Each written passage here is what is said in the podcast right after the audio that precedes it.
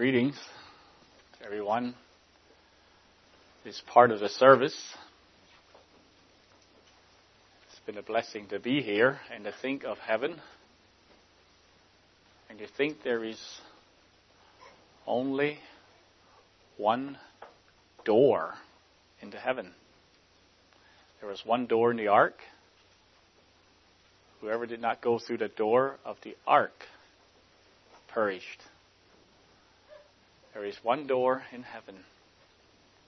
Whoever does not go through that door, the Lord Jesus Christ, perishes. But for those who go through is salvation. There is deliverance. There is a completely brand new life on the other side much better than the other side of the flood, which was a harsher climate, a difficult life, and all that.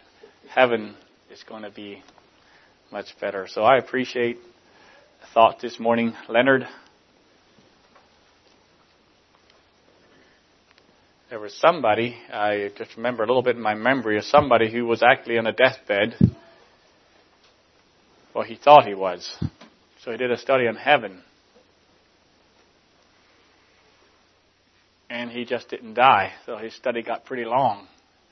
Eventually, he wrote a book, and for the rest of his life, he basked in the reality of that in-depth reality of that brush of death that he had in the study and it, putting himself into that blessed him for the rest of his life. I never read the book. I'm not even sure which book it is. I just remember hearing about it I imagine it would be a blessing to read that book.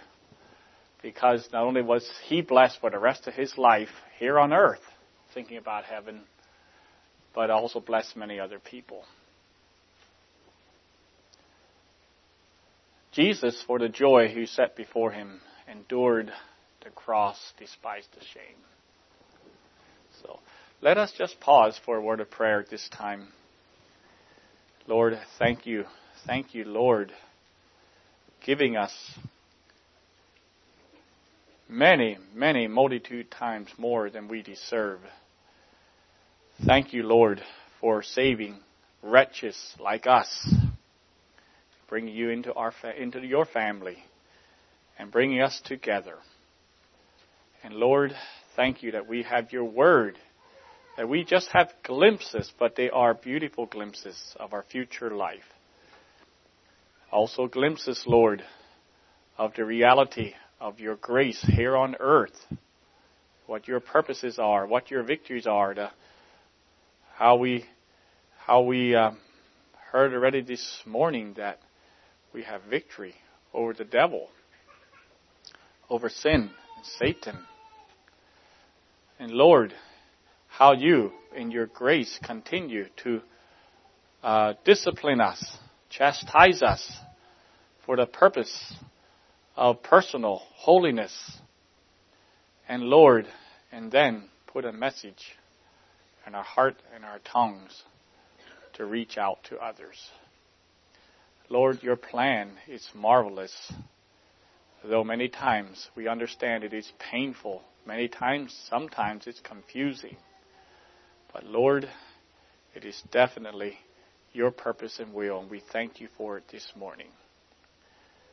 Pray, Lord, you be with us this morning in the study this morning.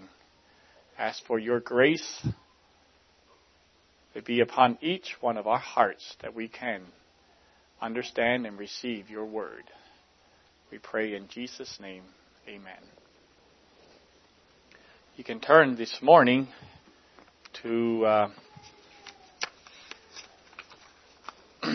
Judges chapter 2. Or read verses 6 to 12. The message this morning is for the home congregation. There's a number of visitors here. I'm glad you're here. And I am sure, well, I trust, I am sure. Maybe I have more confidence in my words than I think, but I trust you can get something out of it also as a visitor. But um, The message this morning is specifically for the local congregation, sharing some of my heart.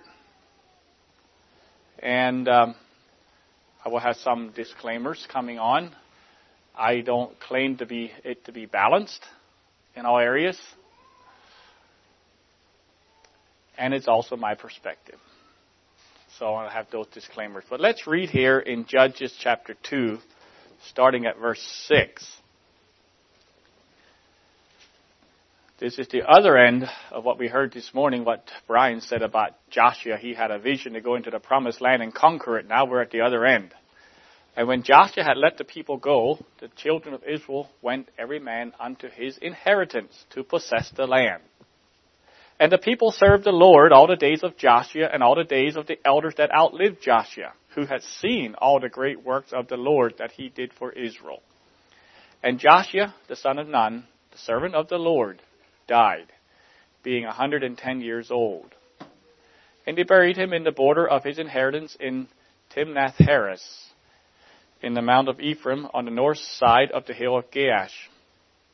And also all that generation were gathered unto their fathers, and there arose another generation after them which knew not the Lord, nor yet the works which he had done for Israel. And the children of Israel did evil in the sight of the Lord, and served Baalim and they forsook the Lord, the God of their fathers, which had brought them out of the land of Egypt, and followed other gods, of the gods of the people that were round about them, and bowed themselves unto them, and provoked the Lord to anger. There arose another generation after them which knew not the Lord, neither the works which he had done for Israel. It was said it took 40 years to get Egypt out of the children of Israel. Even though they came out of Egypt in one night, it took 40 years to get Egypt out of their hearts. And once that happened, there was the victories and the blessings of going into the promised land.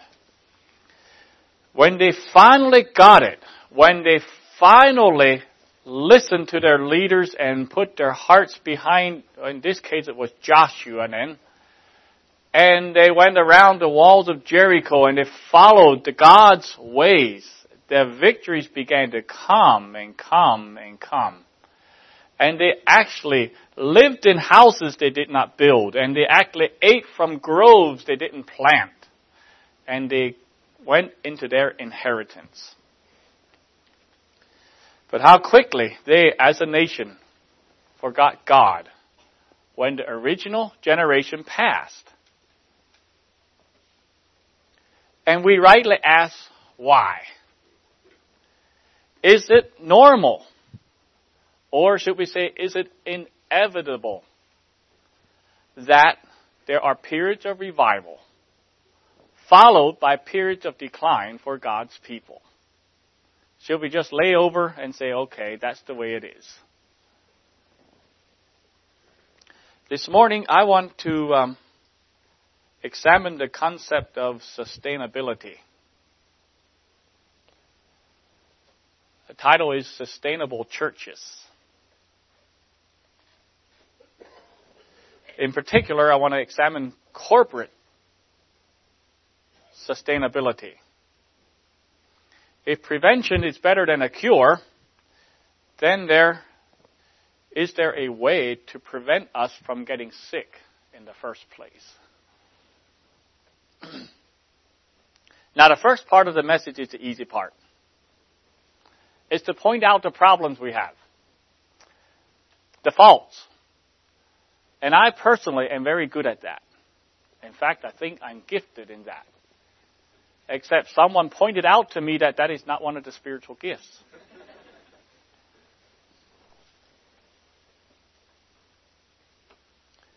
It's not on any of the several lists of gifts found in the Bible. But discernment is a gift. The ability to judge between right and wrong is a gift from God.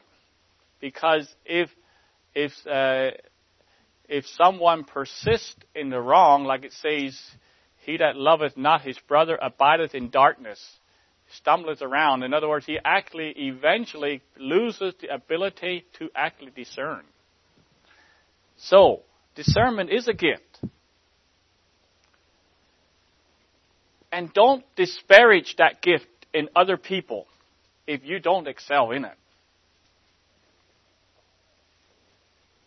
So first, we will look at why sustainability is important, even essential for a favorable outcome of God's people. Israel was not very sustainable. One generation, and then they were out. The evangelical church in America is declining. Even with all the radio programs and Bible teaching, and with the major and continual increase in religious movies, even with all the social programs, all the counseling centers, all the outreach events, evangelistic ministries, and mega entertainment churches, the movement is not only not growing, it is in decline. Its influence influence appears to be shifting and its morals are lower than they used to be. George Barna, the pollster, states this. He said, the majority of the people in their 20s who went to church in their teens, 61% of 20 some people, 20 uh, year old people who went to church in their teens no longer go to church. They're spiritually disengaged. They no longer actively attend church or read the Bible or pray. And so it, as a movement in its current trajectory, is not sustainable.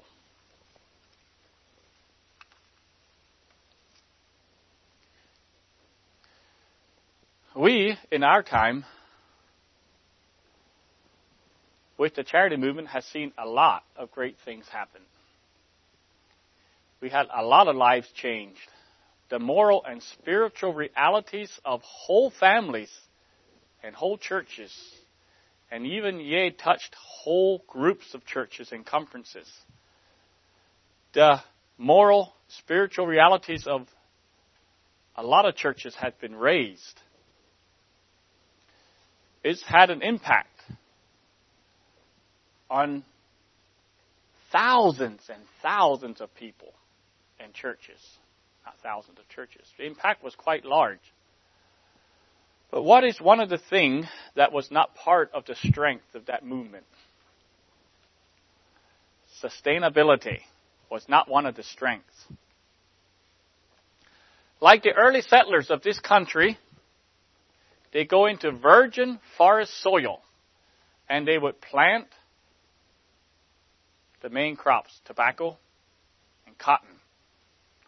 And they would plant those crops year after year.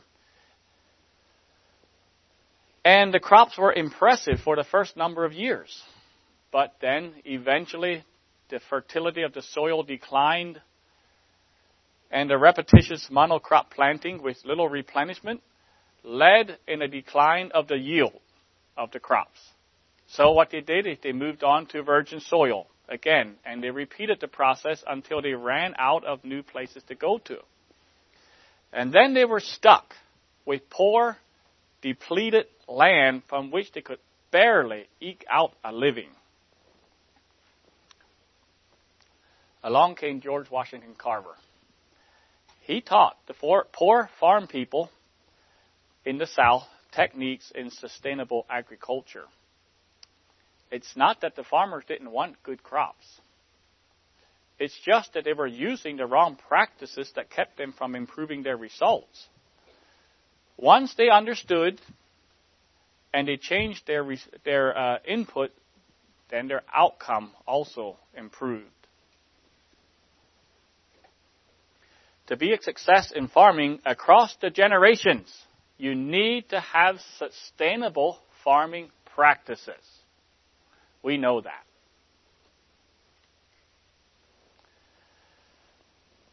Sustainability, able to last or continue for a long time. Now, is that God's will for His church? Well, we know that the church is actually sustainable as a whole. In Matthew 16, 18, he said, I will build my church, and the gates of hell shall not prevail against it. So we don't need to doubt that the church is sustainable. Even though in the last days perilous times will come, the church is going to stand.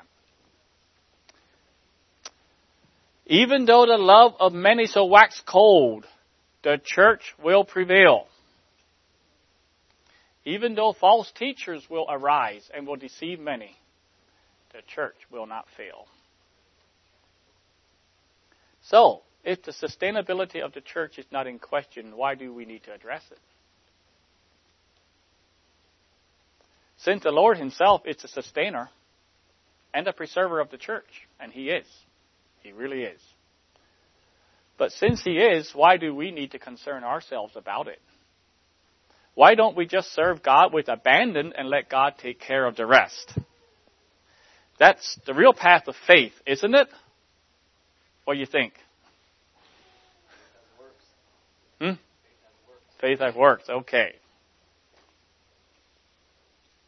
Apparently, Jesus didn't think so. What I meant, didn't think that you just let God take care of it and, and, and everything will be okay. He didn't think so. Not if you consider the seven churches in Revelation. In there, five of them were told to return or to repent, or else they would have that candlestick removed from their midst. There was no promise given to individual churches of their unconditional preservation or sustainability. Yes, there were plenty of promises given, but they were not unconditional promises. They were given to individuals, and those promises were given to individuals and they were given to churches. But they were conditional promises. so let's turn now to uh, Ephesus, uh, Ephesus, Revelation Revelation 2, and we'll read about the church at Ephesus. Revelation chapter 2, we'll start at verse 1. Unto the angel of the church of Ephesus write, These things saith he that holdeth the seven stars in his right hand, who walketh in the midst of the seven golden candlesticks. I know thy works, and thy labor, and thy patience, and how thou canst not bear them which are evil, and thou hast tried them which say they are apostles and are not, and hast found them liars, and has borne and has patience, and for my name's sake hast labored and hast not fainted. Nevertheless, I have somewhat against thee because thou hast left thy first love. Remember therefore, for when thou art fallen, and repent, and do the first works, or else I will come unto thee quickly, and will remove thy candlestick out of his place, except thou repent. But this thou hast, that thou hatest the deeds of the Nicolaitans, which I also hate. He that hath an ear, let him hear what the Spirit saith unto the churches. To him that overcometh, I will give him to eat of the tree of life, which is in the midst of the paradise of God. Leonard. That's paradise. You know, we all have ideals. I have ideals. You have them. And we pursue our ideals based because our values are based on our ideals. Some of our ideals are for purity of doctrine and practice. Some of us have ideals for love of God and value for people. And our ideals, as we pursue them, have results. Some results are short term, some results are long term. It's the long term results that we're looking at tonight, uh, today, this morning. Long term results. And we'll get into more into Ephesus a little later there. 20 years ago, there was a popular women's magazine in the in the charity circles. Anybody remember what the title of it is? Yes. No, not that one. That one too. Yes. Gentle Spirit. The one I'm thinking of. It was popular in our homeschooling circles and highly recommended by leadership at Charity. The Gentle Spirit magazine. One of the regular contributors in that magazine was a family who promoted natural health care. All natural health care. Exclusive natural health care. They took the position that the modern healthcare system in the West is simply a conspiracy. Now, I, am going by memory now because I don't know exactly in every detail, but I'm going by memory. But as the modern healthcare as a conspiracy controlled all the information and the power of the healthcare system. This family promoted the theory that if you keep the body built up, eating healthy foods, organic foods, it will be able to remain healthy and fight off any pathogen that would come against it in nature. And as such, they were very anti-healthcare, modern healthcare to the core. And taking antibiotics for anything was absolutely taboo. If you were sick, you build up the body you really shouldn't get sick because you should have the body built up. A reader wrote in and agreed to a point about the theory of keeping the body healthy, but to reject antibiotics on all counts? She stated correctly that in many cases of sickness, the building up the body is not necessarily an exclusive option. And if you didn't take antibiotics, you died. If you do not take certain short-term solutions, you did not have a long-term solution. It was eliminated for you because there was no long-term. As I remember, they actually responded with a long-winded response defending their position, and it was, I guess, it's like using a lot of words to not say anything is really what it ended up being because I didn't understand it. But the reader that was writing to them was pleading for a balanced position when it comes to the health of our bodies. Of course, try to maintain the immune system of your body. And it is true that whole segments of the healthcare system exist because people don't do that. Of course, there is money to be made in healthcare, and some doctors and pharmaceuticals exploit the system. Of course, there is an over reliance on antibiotics, and there's a major crisis of unhealthy lifestyle practices in this country. And not too far out from me either. But that does not justify to take an extreme and unsustainable position on the other side. Now, it seems that this problem of going to ideal extremes is a characteristic of human nature. And as Christians, we're not too far removed from human nature, it seems. We have a good dose of it. So we have churches that are very strict in belief and conduct. And then we have churches who say that grace replaces the law. We had those who don't believe in miracles anymore. Then we had those who believe in the apostolic gifting of miracles. We had those who oppose revival, and we had those who believe revival will solve all of our problems. That is the tendency of the human heart. Now, the Apostle John wrote the book of Revelation. He was, the Apostle John was one of the early pillars of the Jerusalem church. But at some point, he disappeared out of the book of Acts, and you don't hear about him anything. So we're going to go by Christian tradition. Tradition has it that he moved to Ephesus, this church that we just read about. And he ministered there before and after his banishment to the Isle of Patmos. And all the other churches, the seven churches in Revelation, were all in that general area. That actually, if you would take those churches in their order, Ephesus first, and is it per- Pergamus next? I forget, I don't have it here. But you actually take a road trip, they are in order. First going to the north and then around and come around to the south and end up at Laodicea further south.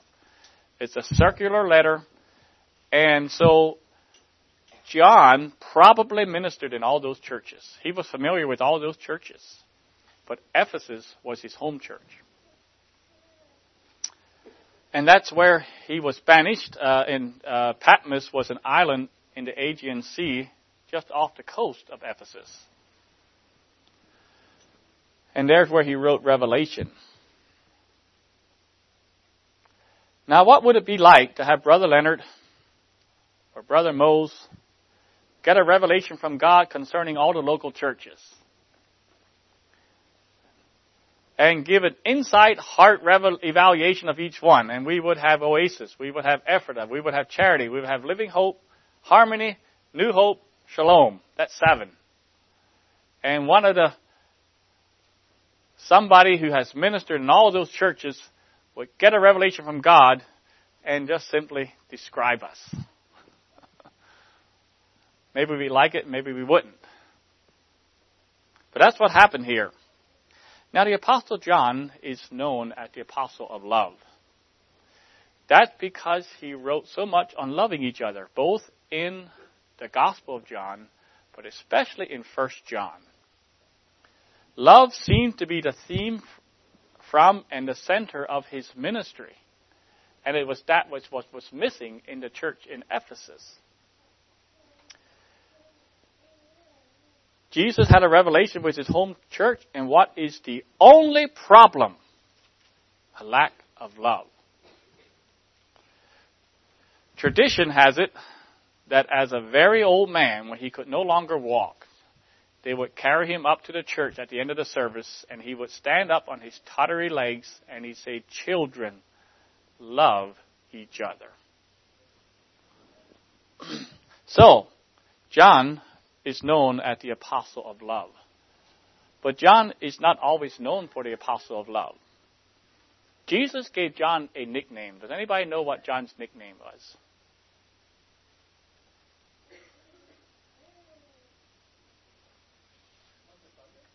sons of thunder. He was one of the sons of thunder. Turn, uh, well, you don't have to turn there. I'll just read it in Mark 3.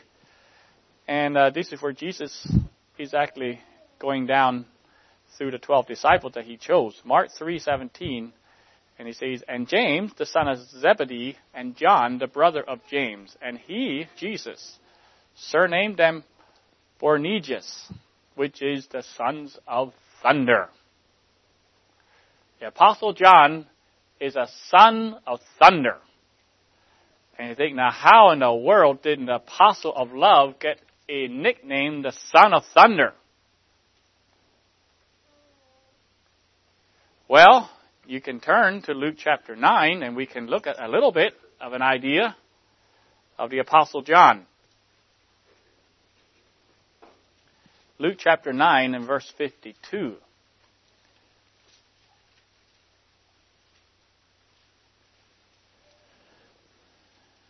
And uh, this is when Jesus is going toward Jerusalem, and they were going to a Samaritan village. And he, Jesus sent messengers before his face, and they went and entered into a village of the Samaritans to make ready for him. And they did not receive him because his face was as though he would go to Jerusalem. Then his disciple James and John saw this, and they said, Lord, wilt thou that we command fire to come down from heaven and consume them, even as Elias did? Here's the apostle of love responding to someone who didn't accept them. And they said, Master, let's have some thunder here.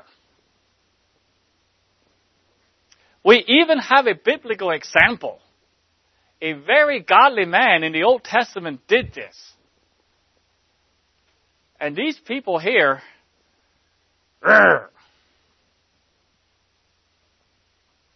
let's deal with them sons of thunder. Mark chapter 10. You can turn there.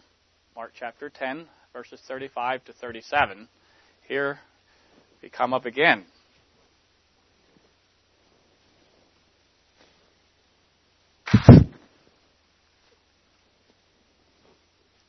And uh, James and John, the sons of Zebedee, they're the two brothers again come unto him, saying, Master, we would that thou shouldest do for us whatever we should desire. And he said unto them, What would ye that I should do for you?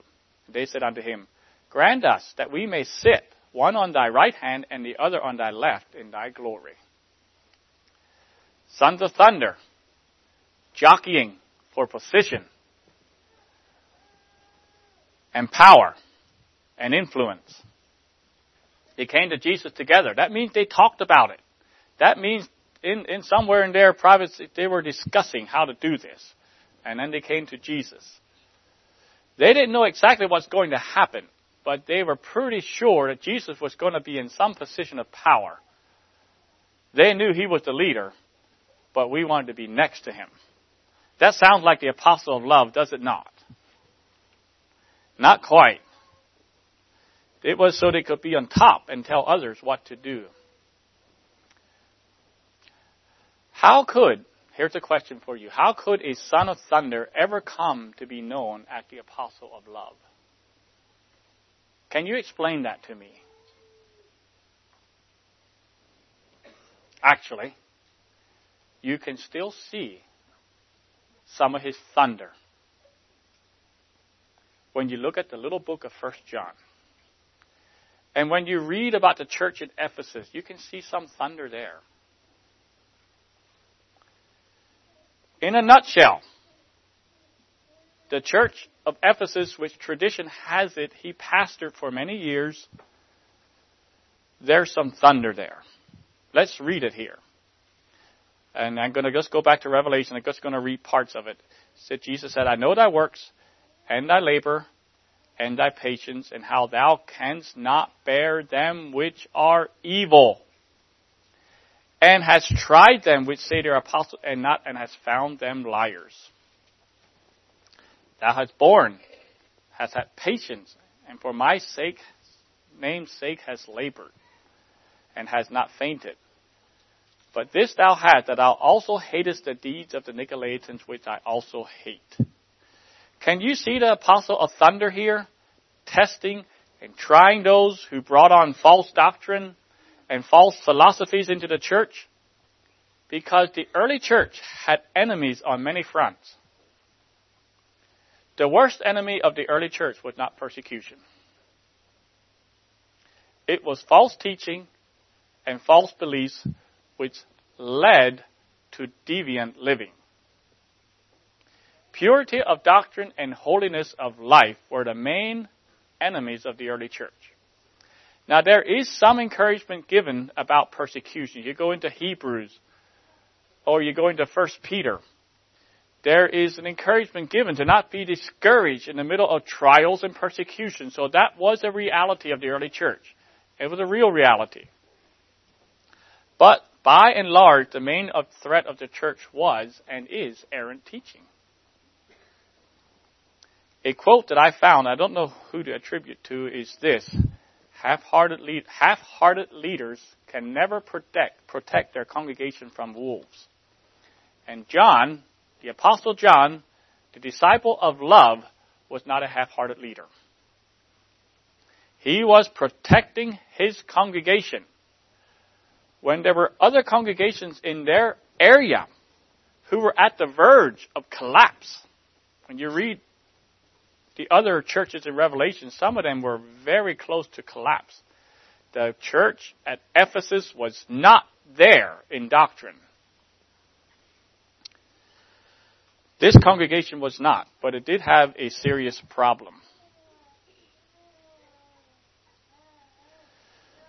Some of the other churches had not uprooted something that should have been uprooted.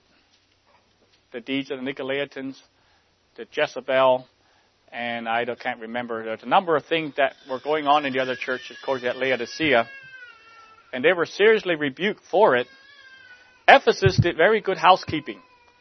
And that is, that is absolutely essential to have good housekeeping to have a sustainable church. You must have it.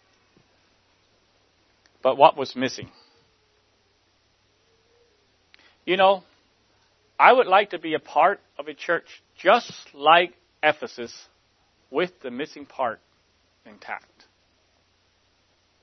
Whether it is Ephesus Christian Fellowship or Oasis Christian Fellowship, I would like to be that kind of church with the missing part intact.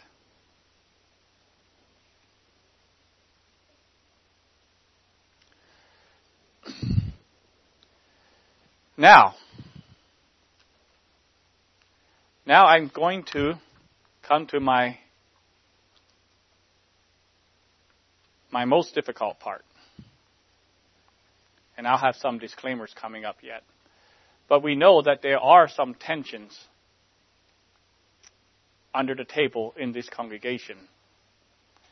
We try to we talk about trying to get things up on the table so we can talk about it.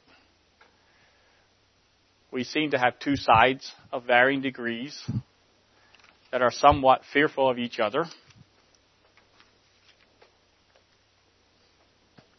Some of the fears are is this going to be a church just rules and regulations? Or is this church going to love everyone and keep on drifting to who knows where? Two sides. I'm going to venture into areas this morning that I may be misunderstood. I might be judged as critical or judgmental or maybe even unloving. And I'm quick to add that it's my understanding of the subject. But it's not an uneducated understanding. It is through many years of observations and many conversations over many years. So what I'm trying to do, what I'm trying to do this morning, I'm going to try to bring some things up on the table. And that's dangerous to do that publicly. It's a little dangerous. It doesn't feel comfortable. That's what I meant by the visitors. This is for the home congregation, but maybe you could still learn something from it.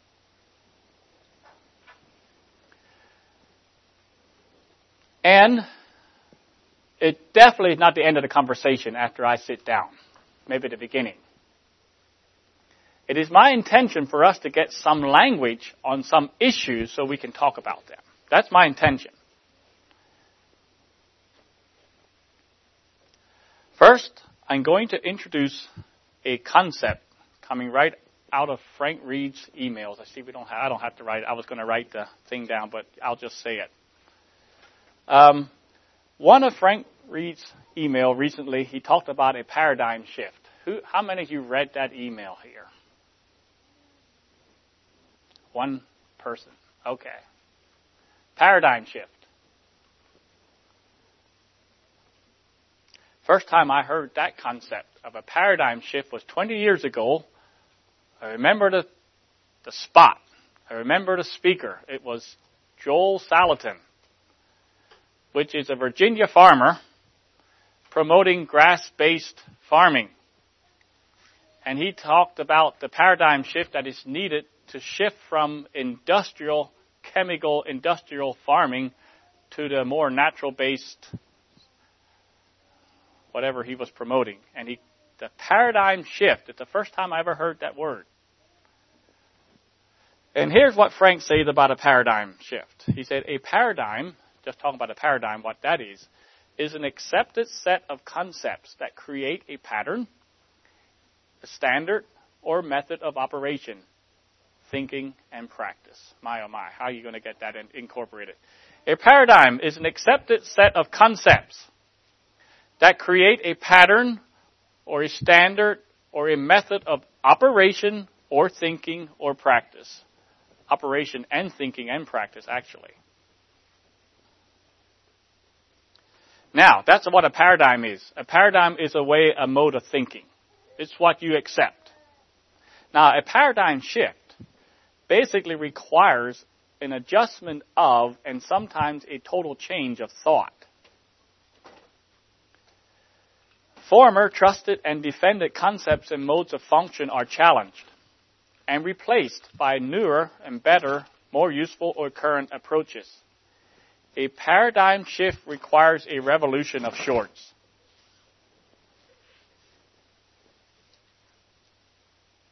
It was just used the word. So we're going to talk about paradigm shift.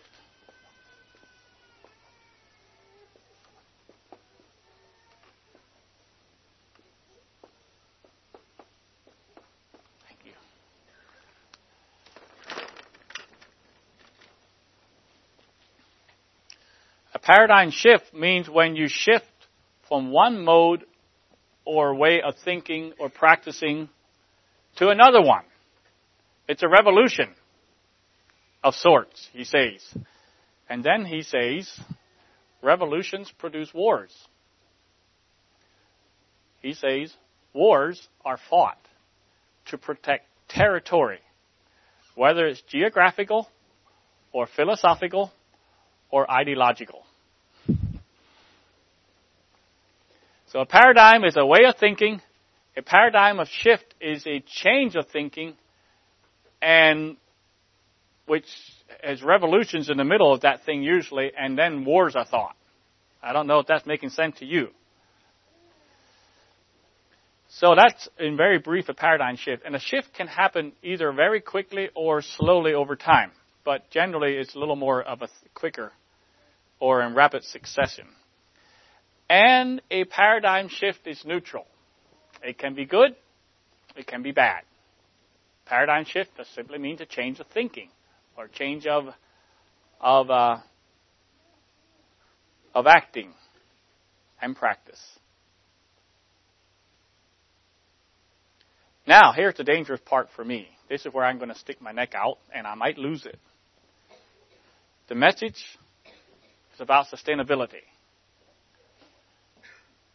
25 years ago, I was told very clearly not to leave our Mennonite church and join up with charity, which is what we did. Talk about a major paradigm shift. We went to a church that had no written standards. It rejected uniformity. It focused on the heart they really worship over there. The people and the messages were inspiring, gripping. God was there. We accepted a pretty major paradigm shift when we went over to charity. I can remember exact conversations.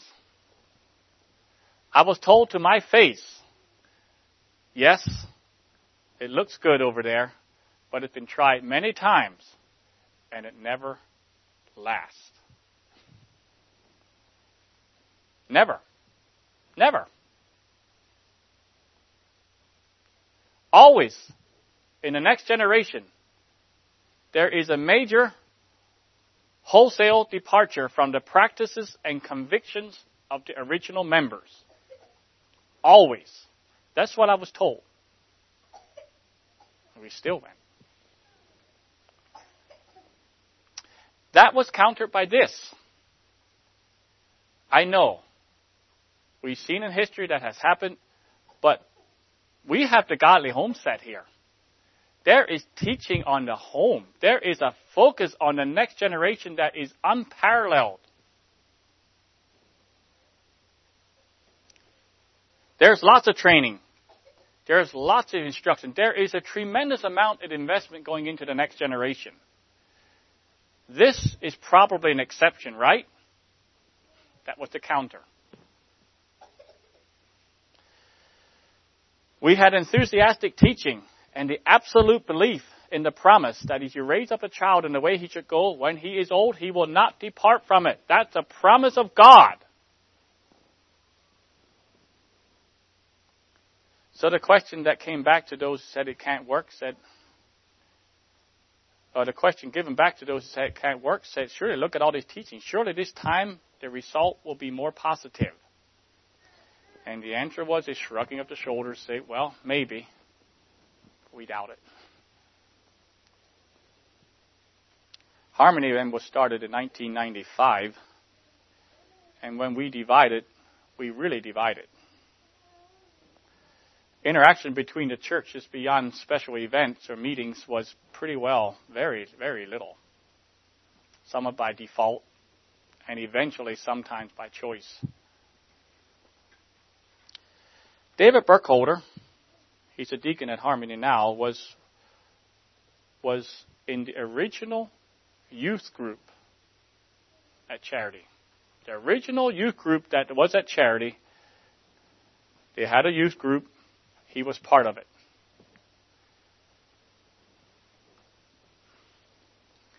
In time, he said 80% of the youth that were in that group did exactly what the critics said would happen 80%. Four out of five left the beliefs and the practices of their parents and went a different direction.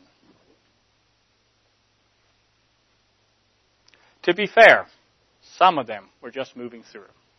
To be fair, that number is inflated. Okay? And they were never rooted. But they were there. They were in that in that environment. They were in that teaching. But the result was much less than what was advertised in those early days.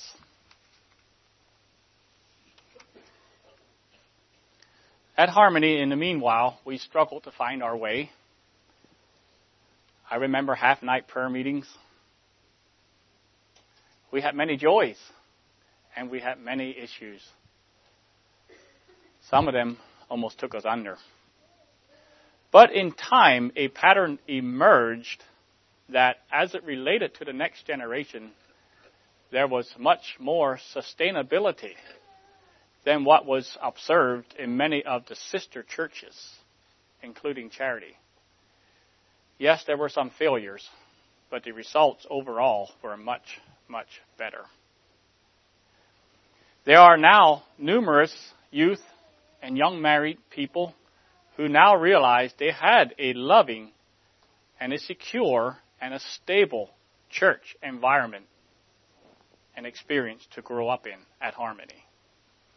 It was definitely not perfect, and there were still many regrets, and there was room for improvement. But this contrast came out especially when contrasted to other fellowship experiences. That was part of the frame of reference that we had when Oasis divided from charity, uh, from harmony, and we started this congregation. That was part of the frame of reference that we had when we started this congregation. And we started meeting as Oasis Christian Fellowship. Almost immediately, our paradigm that we were accustomed to was challenged. And how was that? Why was that? Well, there was a large number of new families coming right at the time that Oasis divided. Either people who had either recently started attending Harmony before the divide or they came immediately after the divide. And they came with new, different perspectives, different ideas. Some of them were completely new, some of them were just different. And I'm not putting a moral value on them. I'm just giving you the, the, the uh, frame of reference that we're dealing with here. So, but it did produce tensions. what happens then? Frank Reed again.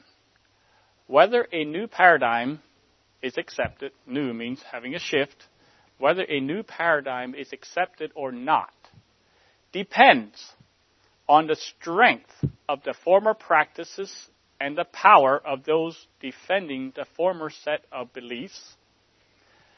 And it also depends on the persuasive ability of the persons introducing the new system.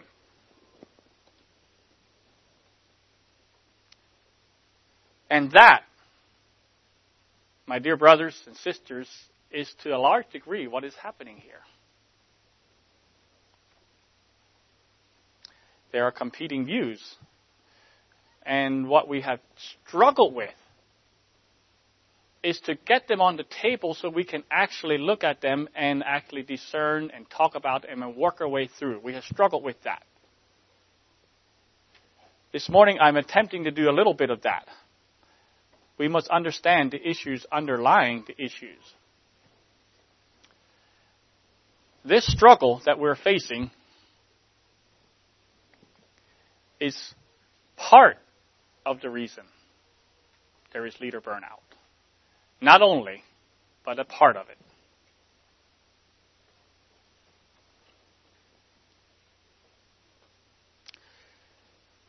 Now, I said I'm not going to put some moral value on ideas, and I'm not, but I am actually going to stake out a position this morning. You know, God has blessed the congregation of Harmony in many ways, much more than we deserved back then.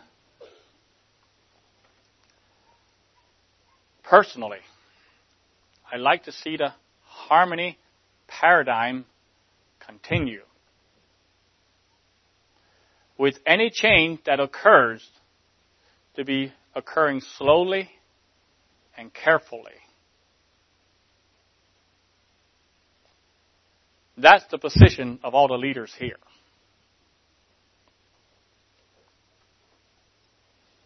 We have observed by the hard way sometimes that great enthusiasm and great promises do not always deliver what they promise. So when new ideas and new promises emerge, or when the old paths we have done are questioned, we have a right to question the new ideas. When we have, by God's grace, experienced blessings in the past, we are rightfully slow to toss that aside and accept a new way.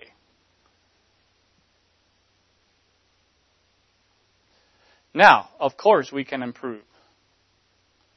We want to be more effective for God. We want everyone's input. All, everybody brings spiritual gifts to the table. And we will change. Absolutely we will change. We need to change. We need to change. But as we change, I am committed to continue the original paradigm we had when we left harmony. Implicit with that paradigm is many views, such as separation of church and state, the non-resistance, outward adorning, separation from the world, association with other dissimilar groups, family life, recreation, music, evangelism, views on human nature, and we could go on and on. And I want to acknowledge my own failure in not being clear many times. And I'm still not.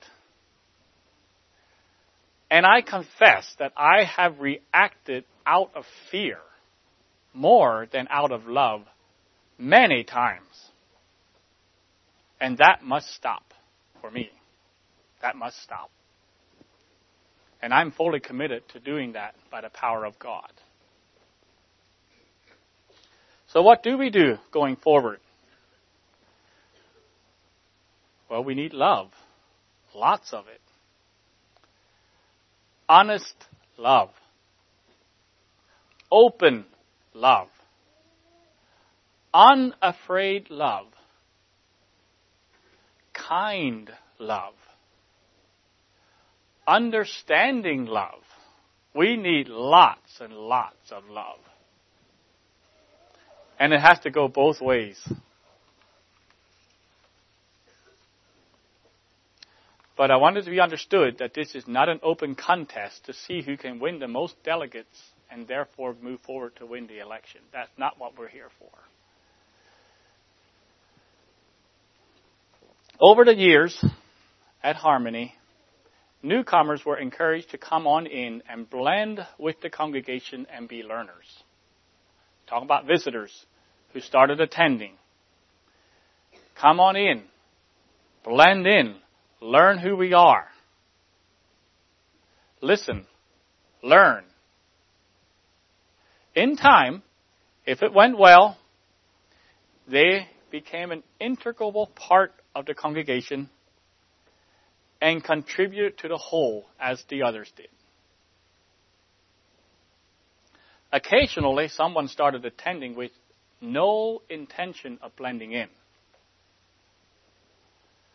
They either were who they were and weren't interested or going to adapt, or else they thought that the whole congregation should adapt to them. Both ways. We had them both ways. They came in with no intention of blending in or with the intention of bringing the congregation to their ideas. This always brought trouble. Always. Of some kind. And at one time, it almost blew the congregation apart. Newcomers blending in. That is actually somewhat what we had in mind when Oasis began. Problem was when nearly half the church is new, but none of the leaders are. Now what? Same thing. Learn who we are. Listen learn and blend. In time, if things go well, we will all be an integral part of this new congregation. If things do not go well, we will blow apart. That's not a sustainable congregation.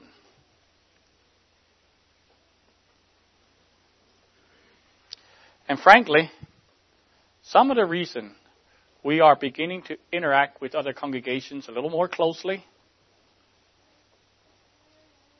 I'm sorry, that is some of the reason we're interacting with other congregations a little more closely. And we could ask, is it out of fear? But depending how you look at it, I call it wisdom.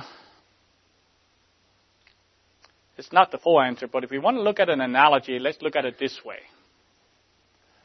Working closely with other congregations, especially when you're a little sick, or maybe a lot so, is like taking an antibiotic.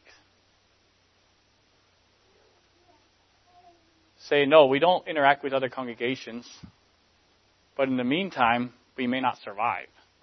Let's take an antibiotic. Let's get some input from others. Let's walk with some others. It's not the answer but maybe in the short term, it is very much wisdom, especially if the life is at stake. Let's let not our ideals be so strong that we will allow the body to die rather than to take some medicine, even if it might seem a little bit bitter. In closing, I have a verse in Hebrews 6 9. I'll just read that. But beloved, we are persuaded of better things of you, and that and things that accompany salvation, though we just speak. I have been really hard this morning. I don't know what you, some of you are thinking by now. I have bared my heart. And the only way to bare your heart is to bare your heart. But I am persuaded of better things. And I am persuaded of things that accompany salvation, even though I speak like this. Even though I raked us over the coals this morning, I am not discouraged. My desire what is to bring things up on the table. We need to understand what's going on. I love the congregation of Oasis. I love coming here Sunday mornings. I love interacting with you brothers. All of you. I think I can honestly say that. Each and every one of you is important and is to be valued. There is a lot of potential at Oasis.